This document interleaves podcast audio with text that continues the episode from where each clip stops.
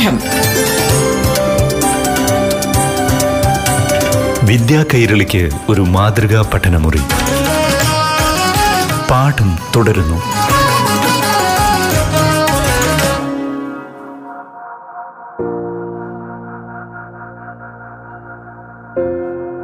ഐക്യകേരളം രൂപപ്പെടുന്നതിന് മുൻപുള്ള നമ്മുടെ കേരളത്തിന്റെ ചരിത്രത്തെക്കുറിച്ചാണ്. എഴുത്തുകാരനും ചരിത്രകാരനുമായ വെള്ളനാട് രാമചന്ദ്രൻ ഇന്നത്തെ പാഠം ക്ലാസ്സിൽ പ്രതിപാദിക്കുന്നത്. തിരുവിതാംകൂർ രൂപപ്പെട്ടത് എങ്ങനെ എന്ന് കൂട്ടുകാർ കേട്ടല്ലോ? ഇനി ഈ പേരെങ്ങനെ വന്നു ചേർന്നു എന്ന് കേൾക്കാം.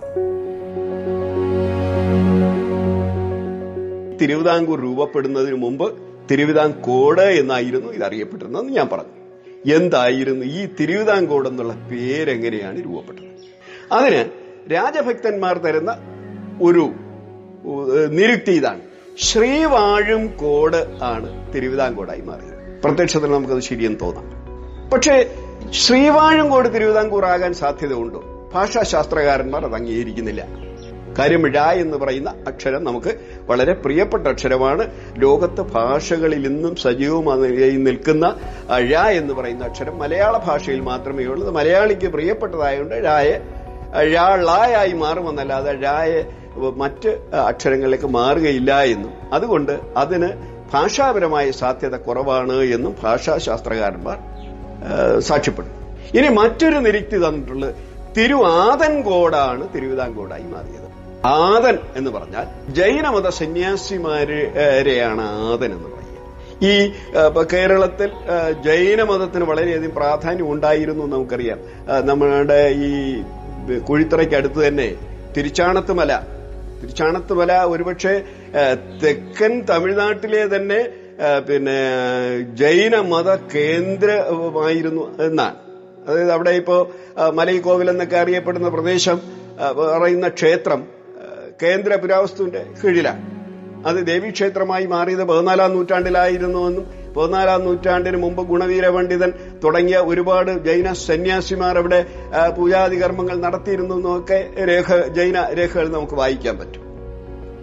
അപ്പൊ അങ്ങനെ തിരുവാതൻകോടാണ് തിരുവിതാംകോടായി മാറിയത് എന്നൊരു നിരുക്തിയും മുമ്പോട്ട് വന്നിട്ടുണ്ട്. പക്ഷേ ഒരു ജനകീയ മതമല്ലായിരുന്ന ജൈനമതത്തിന്റെ പേരിൽ ജൈനമത സന്യാസിയുടെ പേരിൽ ഒരു രാജ്യം രൂപം കൊള്ളുമോ എന്നുള്ള കാര്യത്തിൽ തർക്കമുണ്ട്. കാരണം വേണാട് രാജാക്കന്മാർ ആരും തന്നെ ജൈനമതം സ്വീകരിച്ചായി തെളിവുകളുമില്ല. അതുകൊണ്ട് തന്നെ ഒരു രാജകീയ മതമല്ലായിരുന്ന ജൈനമതത്തിന്റെ പേരിൽ ഒരു രാജ്യനാമം രൂപപ്പെടുമോ എന്നുള്ള കാര്യത്തിലും തർക്കം നിലനിൽക്കുന്നു. എന്നാൽ മറ്റൊരു നിരുത്തി മുമ്പോട്ട് വന്നിട്ടുള്ളത് ഒരു ക്ഷേത്രവുമായി ബന്ധം. തമിഴ്നാട്ടിൽ അതായത് പഴയ തിരുവിതാംകൂർ അല്ലെങ്കിൽ പഴയ തിരുവിതാംകൂറിൽ ഉൾപ്പെട്ടിരുന്ന ഒരു സ്ഥലമാണ് തിരുവിടയക്കോട്. തിരുവിടയം. അവിടെ ശിവക്ഷേത്രമുണ്ട്. ഒരു കൃഷ്ണസ്വാമി ക്ഷേത്രമുണ്ട്. ക്ഷേത്രങ്ങളുടെ നിരവധി ക്ഷേത്രം ചെറുതും വലുതുമായ നിരവധി ക്ഷേത്രങ്ങളുടെ ഒരു കേന്ദ്രീകൃത സ്ഥാനമാണ് തിരുവിടൈക്കോട്. അതുപോലെ തന്നെയാണ് നമ്മുടെ ശിവരാത്രിക്ക് നടക്കുന്ന ശിവാലയ ഓട്ടം നടക്കുന്ന പ്രധാനപ്പെട്ട ക്ഷേത്രങ്ങളിലൊന്നാണ് തിരുവിടൈക്കോട്. അപ്പൊ ഈ തിരുവിടയക്കോട് ആണ് തിരുവിതാംകോട് ആയി മാറിയത് എന്നൊരു അഭിപ്രായം വരുന്നത്. ഇതിനകത്ത് ഞാൻ മുൻപ് ഉള്ള എപ്പിസോഡ് ഞാൻ സൂചിപ്പിച്ചിട്ടുള്ള കോട് കോട്ട് എന്ന് പറയുന്ന പിന്നെ വടക്കേ ഇന്ത്യൻ ഭാഷയിൽ നിന്ന് കുടിയേറി മലയാളത്തിൽ നിന്ന് കോട്ട് കോടായി മാറി. അപ്പൊ ഒരു സ്ഥലനാമത്തിന്റെ ഒരു പേരായിട്ടാണ് നമുക്ക് കോടിനെ കാണുന്നത്.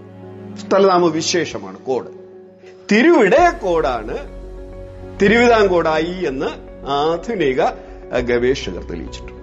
അവർ അങ്ങനെ വിചാരിക്കുന്നു. തിരുവിടയക്കോടാണ് തിരുവിതാംകോടായി തിരുവിടയ കോട് എന്ന് പറയുന്ന ഒരു സ്ഥലം ഇപ്പോഴും ഉണ്ട് വിടയം വിധേയമാകാനുള്ള എളുപ്പമുണ്ട് അപ്പൊ എങ്ങനെയാണ് തിരുവിടയം വന്നത് എന്ന് കൂടി നമുക്ക് നോക്കാം. അതിവിടയം എന്ന് പറയുന്ന ഒരു ഔഷധമുണ്ട്. അത് ഇതുമായിട്ട് ബന്ധമൊന്നുമില്ല. തിരുവിടയം. തിരു എന്നത് ശ്രീയുടെ തദ്ഭവമാണ് വടക്കേ ഇന്ത്യൻ ഭാഷകളിൽ സംസ്കൃതത്തിലൊക്കെ ശ്രീ എന്ന് പറയുന്നത് ദ്രാവിഡത്തിലേക്ക് മാറുമ്പോ തിരു എന്ന് മാറും. പിന്നുള്ളത് വിടയം. വിടയം എന്ന തമിഴ് പദ അതൊരു തമിഴ് പദമാണ്. ഇപ്പോ തിരുവിടയം കൂടെ തമിഴ്നാട്ടിലാണെന്നും കൂടി നമ്മൾ അറിയേണ്ടതുണ്ട്. വിടയം. ദേശം എന്നാണ് അതിനർത്ഥം കാണുന്നത്. പ്രാചീന തമിഴ് നിഘണ്ടുക്കൾ അകാര്യാദികളിലൊക്കെ കാണുന്നത് വിടയം ദേശം തിരുവിടയം ദൈവത്തിന്റെ ദേശം അല്ലെങ്കിൽ രാജാവിന്റെ ദേശം കോട് സ്ഥലനാമവാചി തിരുവിടയക്കോട്. അത് വാമൊഴി വഴക്കത്തിൽ തിരുവിതാംകോട് ആയി മാറി എന്നാണ് പൊതുവെ പറഞ്ഞു വരുന്നത്. അപ്പൊ ഇതിന് സമാനമായി വേറെ വേറെ എന്തെങ്കിലും സ്ഥലമുണ്ടോ എന്നൊരു ചോദ്യം പൊതുവെ ഉയരാം. അതിനുള്ള മറുപടി എറണാകുളം ജില്ലയിൽ ഒരു വിധേയത്തിൽ ഉണ്ട്. നമുക്കറിയാം സീറോ മലബാർ സഭയുടെ പരമാധ്യക്ഷനായിരുന്ന മാറുവർക്കൈ വിധേയത്തിൽ അദ്ദേഹം അന്തരിച്ചു.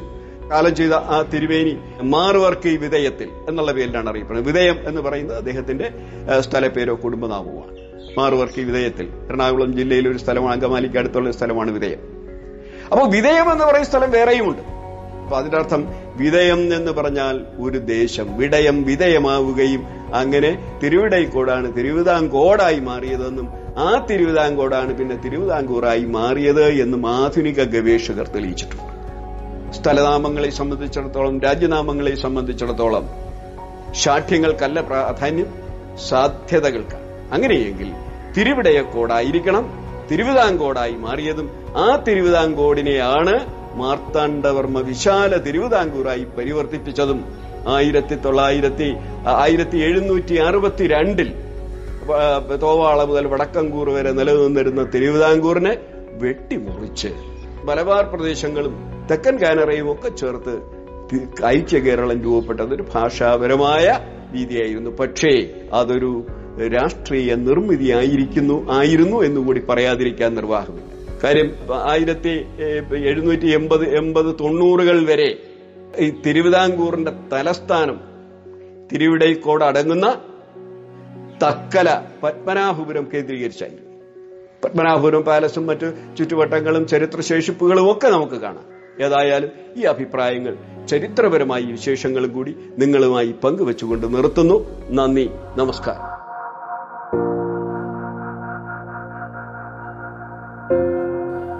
ഐക്യ കേരളം രൂപപ്പെടുന്നതിന് മുൻപുള്ള നമ്മുടെ കേരളത്തിന്റെ ചരിത്രത്തെക്കുറിച്ചും തിരുവിതാംകൂർ എങ്ങനെ രൂപം കൊണ്ടു ആ പേര് എങ്ങനെ വന്നു ചേർന്നു എന്നതിനെക്കുറിച്ചുമാണ് എഴുത്തുകാരനും ചരിത്രകാരനുമായ വെള്ളനാട് രാമചന്ദ്രൻ ഇന്നത്തെ പാഠം ക്ലാസ്സിൽ പ്രതിപാദിച്ചത്. അദ്ദേഹം വളരെ ലളിതമായാണ് കൂട്ടുകാർക്ക് നമ്മുടെ നാടിന്റെ ചരിത്രത്തെക്കുറിച്ചൊക്കെ പറഞ്ഞു തന്നത്. കൂട്ടുകാർക്ക് ഈ പാഠം ക്ലാസ് ഏറെ ഇഷ്ടമായി എന്ന് കരുതട്ടെ? ഇന്നത്തെ പാഠം ക്ലാസ് ഇവിടെ പൂർണ്ണമാവുകയാണ് ഇനി അടുത്ത ദിവസം ഇതേ സമയം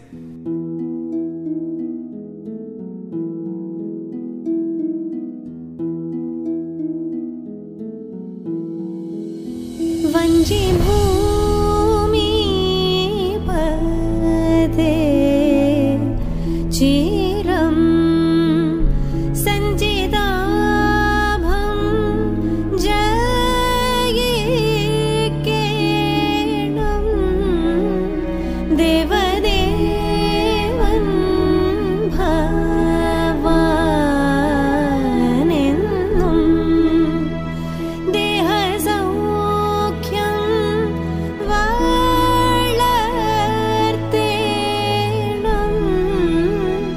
वञ्जिभू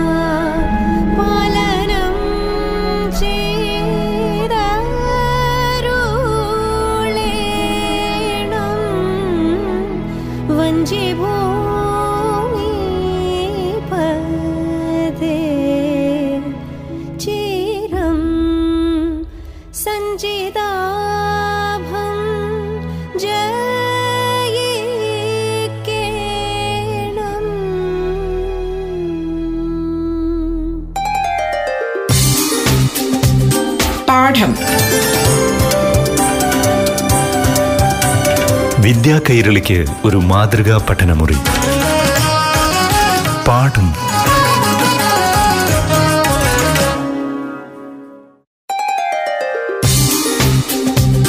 പാഠം. വിദ്യാ കൈരളിക്ക് ഒരു മാതൃകാ പഠനമുറി. പാഠം.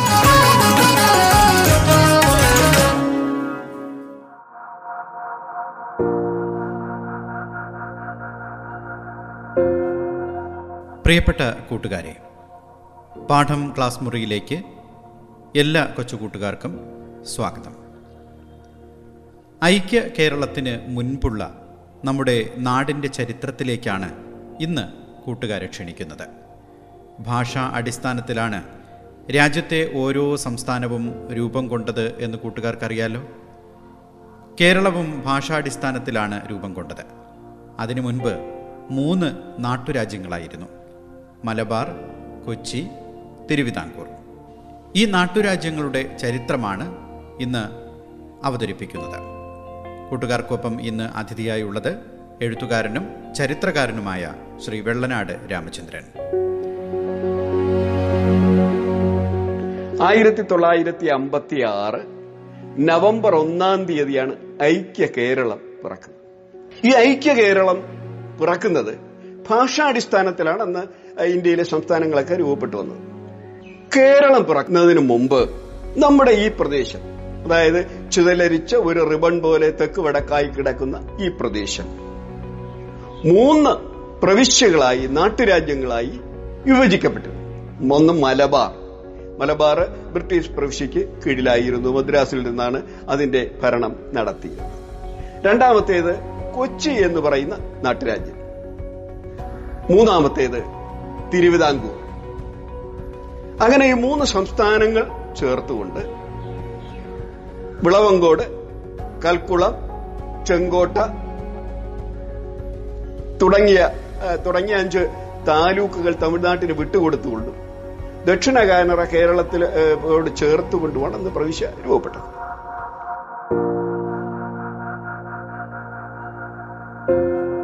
തിരുവിതാംകൂറിന്റെ ചരിത്രം എന്താണ് എങ്ങനെയാണ് തിരുവിതാംകൂർ എന്ന പേര് നിലവിൽ വന്നത്?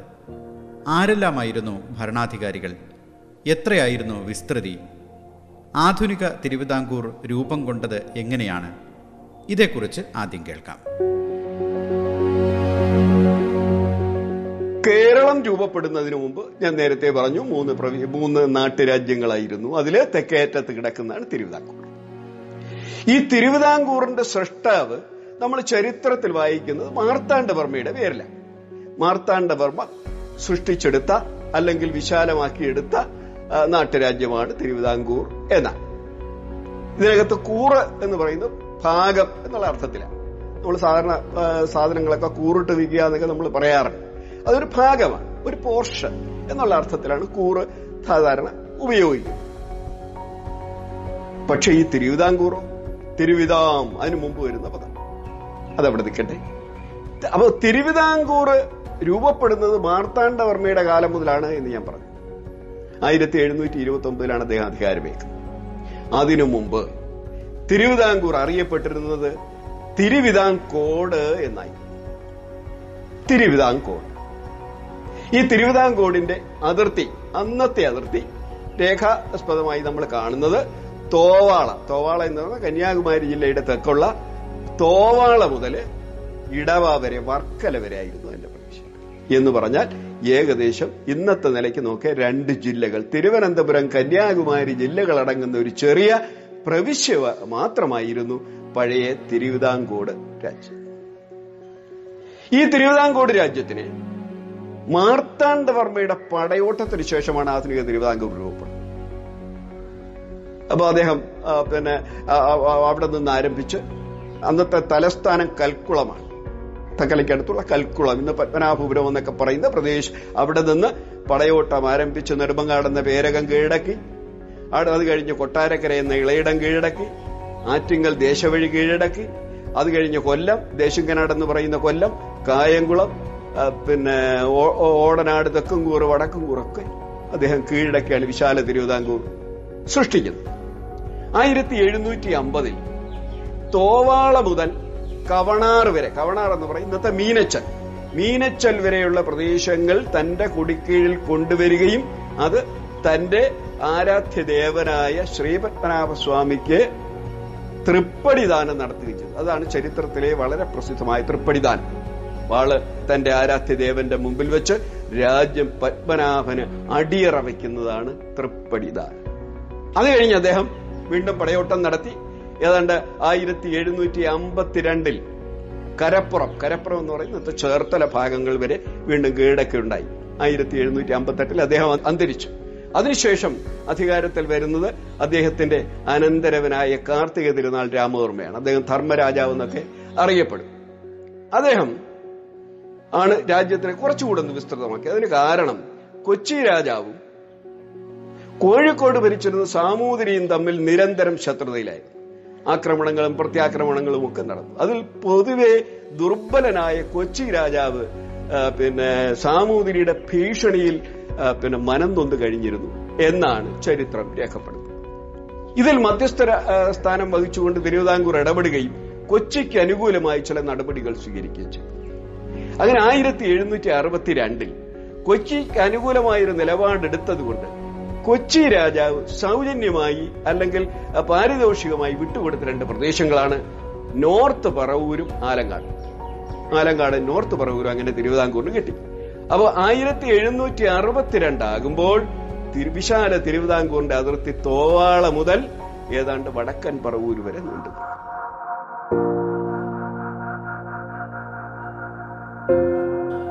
ഐക്യ കേരളം രൂപപ്പെടുന്നതിന് മുൻപുള്ള നമ്മുടെ കേരളത്തിന്റെ ചരിത്രത്തെക്കുറിച്ചാണ് എഴുത്തുകാരനും ചരിത്രകാരനുമായ വെള്ളനാട് രാമചന്ദ്രൻ സംസാരിക്കുന്നത്. ഇടവേളയ്ക്ക് ശേഷം പാഠം തുടരും. പാഠം. വിദ്യാ കൈരളിക്ക് ഒരു മാതൃകാ പഠനമുറി. പാഠം ഒരിടവേളയ്ക്ക് ശേഷം തുടരും.